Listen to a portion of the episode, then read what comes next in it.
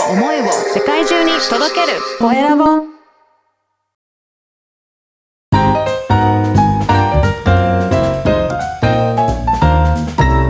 ポッドキャストの配信で人生が変わる。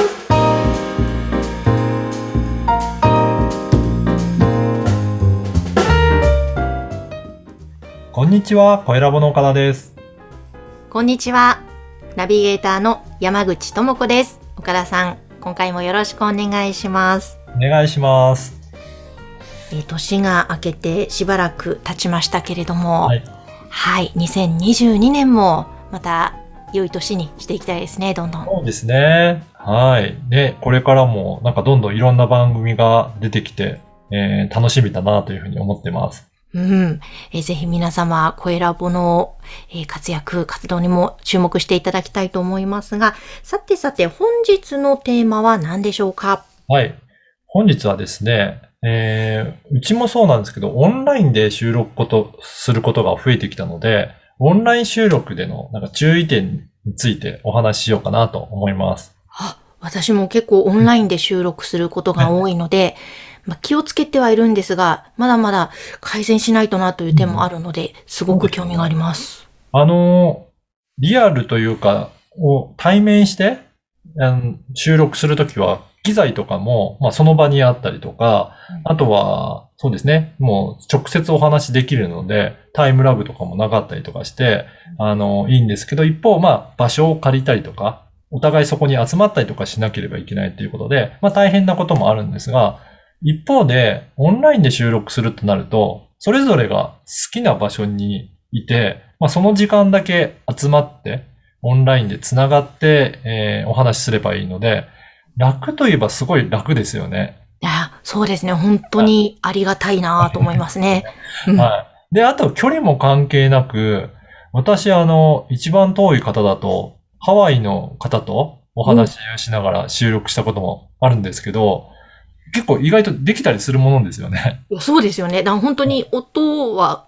もちろんクリアですもんね。そうですね。うんはい。なので、あの、実は便利なところもあるので、これからはオンラインでの収録もどんどん進めていただければなというふうに思ってます。はい。で、そんな時に、やっぱりいくつか注意するところがあって、まあその一つのポイントとしては、やっぱりお音声だけなので、音のマイクですね。えーマイクをちょっと、えー工夫すると音質は、あの、良くなるのかなと思います。いやー、本当にそうですね。マイク大切だなと思って、あの、継続配信する方は絶対マイクは購入した方がいいと思うんですが、例えばですね、ゲストの方をお呼びするときに、お相手の方がこういう配信慣れてない素人の方だと、マイク持ってない方がいらっしゃいますよね。こういう場合は、まあ、イヤホンマイクがあればとかいうことを聞いたりはするんですけども、はい。やっぱ音質がこっちのマイクの音と違って気になるなというところがやっぱりあったりするんですけどそうも。ですよね。あのーなので、えーパソコンの、まあ、内蔵マイクを使うとか、あとはイヤホンマイク使うとかあるんですけど、事前にちょっとテストしてみて喋ってみたときに、どっちがいいかなっていう。結構あの、私なんかは Zoom オンラインの、えー、 Zoom で収録することもあるんですけど、切り替えることができたりとかするので、一応、応チェックしてみてどっちの音質がいいのかなとか。あとは、えっ、と、パソコンの内蔵マイクでも距離があると途端に音質が悪くなるとか、音が入りが悪くなったりとかするので、そんな時はちょっと距離を詰めて近づいてもらったりとか。うん、あとイヤホンマイクもそうですけど、近づけると、あの、音声が入るようになったりとか、ちょっと遠いだけでも全然音が入らなかったりとかするので、音が入らないということはノイズをいっぱい拾ってるっていうことにもなりますので、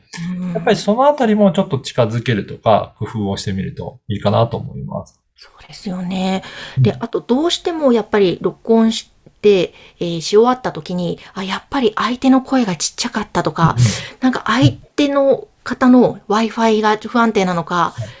プツプツしてたり、こうノイズが入ってるな、あ、これは編集の段段階でね、どういうふうに加工すればいいんだろうって悩む時もあるんですが、その編集段階での音の加工のポイントってあるんですか？そうですね。その時に編集のしやすい録音の仕方があってですね、えー、 Zoom で、えー録音するときに、それぞれの相手の方と自分の方の音声を別々に保存するような機能があるんですね。はい。はい。設定のところから、えーオーディオのところを見ていただくと、えーチェックすることができるんですけど、そこで、それぞれの別の音声ファイルで保存しておくと、編集ソフトの方で、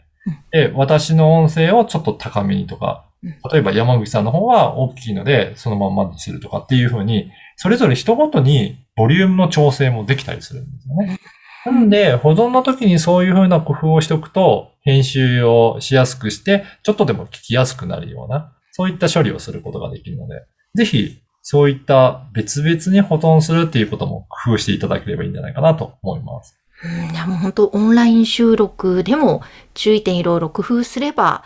い大もう十分な収録ができるわけですね。あと、もう一つポイントがあってですね、皆さんそれぞれスマートフォン結構お持ちかなと思うんですね。はい。えーっと、ズームのその機能を使って録音するのでもいいんですが、それはイヤホンでお互い聞いて、相手の声は耳に直接聞けるようにして、自分の声はそのスマートフォンの録音機能を使って、直接それぞれが録音するっていうことも結構良かったりします。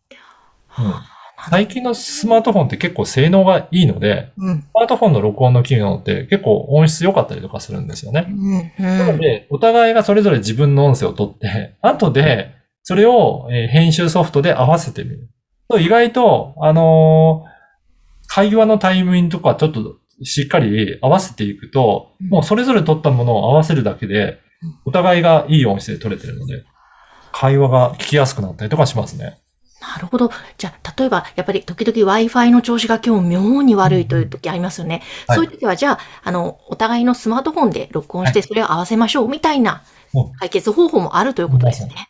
なので、やり取りするところだけ、そのちょっとプツプツ消えるかもしれないですけど、うん耳の方では、あの、ズームを使って会話をして、はい録音は自分たちおお互いに取っておくっていうこともやり方としてありますね。なるほど。ちょっと今度そういう問題が起きた時はそれでやってみますや。ってみてください。はい。ぜひ、あの皆様もオンライン収録ですと割と継続配信もししやすいかなと思いますので参考になさってみてください。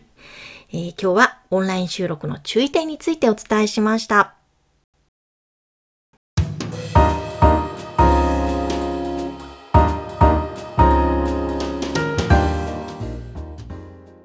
続いてはおすすめのポッドキャストのコーナーです。今回ご紹介する番組は何でしょうか？はい。今回は、まゆさんのシンパララジオという番組を紹介したいと思います。はい。シンパラねラジオ、どういう意味なんですかね、ここれ。ね、そうですよね。あのー何なんだろうなと思うかもしれないんですが、これは、えー杉村真由美さんという方、この方はですね、介護の事業をされてたりとか、そういったことをしてるんですけど、やっぱり介護って結構大変だと思うんですよね。それに、こうしなきゃ、ああしなきゃっていうふうに、やっぱりそういうふうな思いっていうふうに結構皆さん持って介護されてるかなと思うんですが、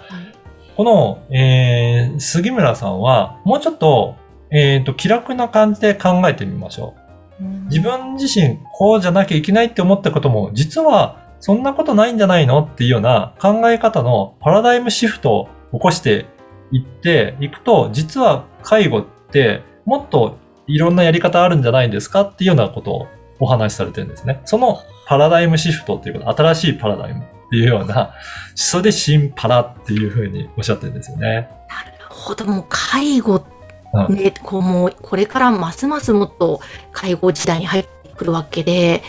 いや、これはちょっと興味ある方多いと思う。私もとても今後のねここにしたい番組ですね。そうですよね。うんで、もう本当に長年介護の現場に入っていろいろ対応されていて、あの、こちらがこうやった方がいいんじゃないかって勝手な思いでいろいろケアささせ、されていたりとかしても、実はその本人にとっては別にそこはそんな気にししてなかったりとかすする場合もあるらしいんですね。おそのー時は、ちょっと聞くだけでも、実はこちらが過剰にやっていたことがあったりとか、それで辛い思いしてたとか、なんかそういったこともあるかもしれないので、もし相手の方が、今日はご飯いらないって言ったら、無理に別に食べさせなくてもうん。いいんじゃないのって、いらないって言ってるんだから、うん毎日きっちりと3食、決まった時間に行って、あげなくても、あ、じゃあ今日はいいのねって言って、それで済めば済むだけのことかもしれないっていうふうにおっしゃってるので、そこをちょっといろいろと、まあ専門家のこういったご意見も聞きながらやると、介護っていうのが考え方がもうちょっと変わるかもしれないですね。本当そうですね。きっと、介護に苦しんでいる方もいらっしゃるので、ちょっとこう考え方を変えると、こんなにも世界が広がるよというのは、これ、また心の助けにもなる番組ですねそう。ですね。そしてちょっとスピリチュアルなこともお話しされてるので、ええ。こういったことも、あの、興味深く聞いていただければなと思います。なるほど。そのあたりでもパラダイムシフトということなわけですね。そうですねわかりました。えー今日は新パララジオこちらをご紹介いたしました。さて、岡田さん、いよいよこのポッドキャストの配信で人生が変わるも200回を迎えようとしてますね。そうですよね。今回196回でもう少しなんですけど、ぜひこの200回何かできたらいいかなっていうふうにちょっと考えてます。おこれは何かがあるわけですね。そうですね。で、あの、ひとまずですね、次回のこの、ポッドキャストの配信で人生が変わるの収録日がですね、えー、2022年の1月19日水曜日に行います。で、その時に、ポッドキャストの配信者の、ポッドキャスター交流会もやってるので、えー、1月19日の16時から18時に会やってるので、ぜひそこで何か記念となるようなこともできたらなと思うので、もし今日聞いて、あ、参加できるなっていう方は、LINE 公式アカウント、ご選ぶの LINE 公式アカウントからメッセージで、200回記念参加希望しますっていうようなメッセージを個別に送っていただければ、うんそこでちょっとご招待もできたらなと思いますので、はい。これはちょっと楽しみですね。ぜひぜひ皆様お集まりください。えーこの LINE 公式アカウントの URL 説明文のところに記載しておりますので、皆様からの200回記念参加したいというメッセージお待ちしております。えさて、皆様からのご感想、ご質問、LINE 公式アカウントでも受け付けています。説明文に記載の URL から登録をしてメッセージをお送りください。岡田さん、今日もありがとうございました。ありがとうございました。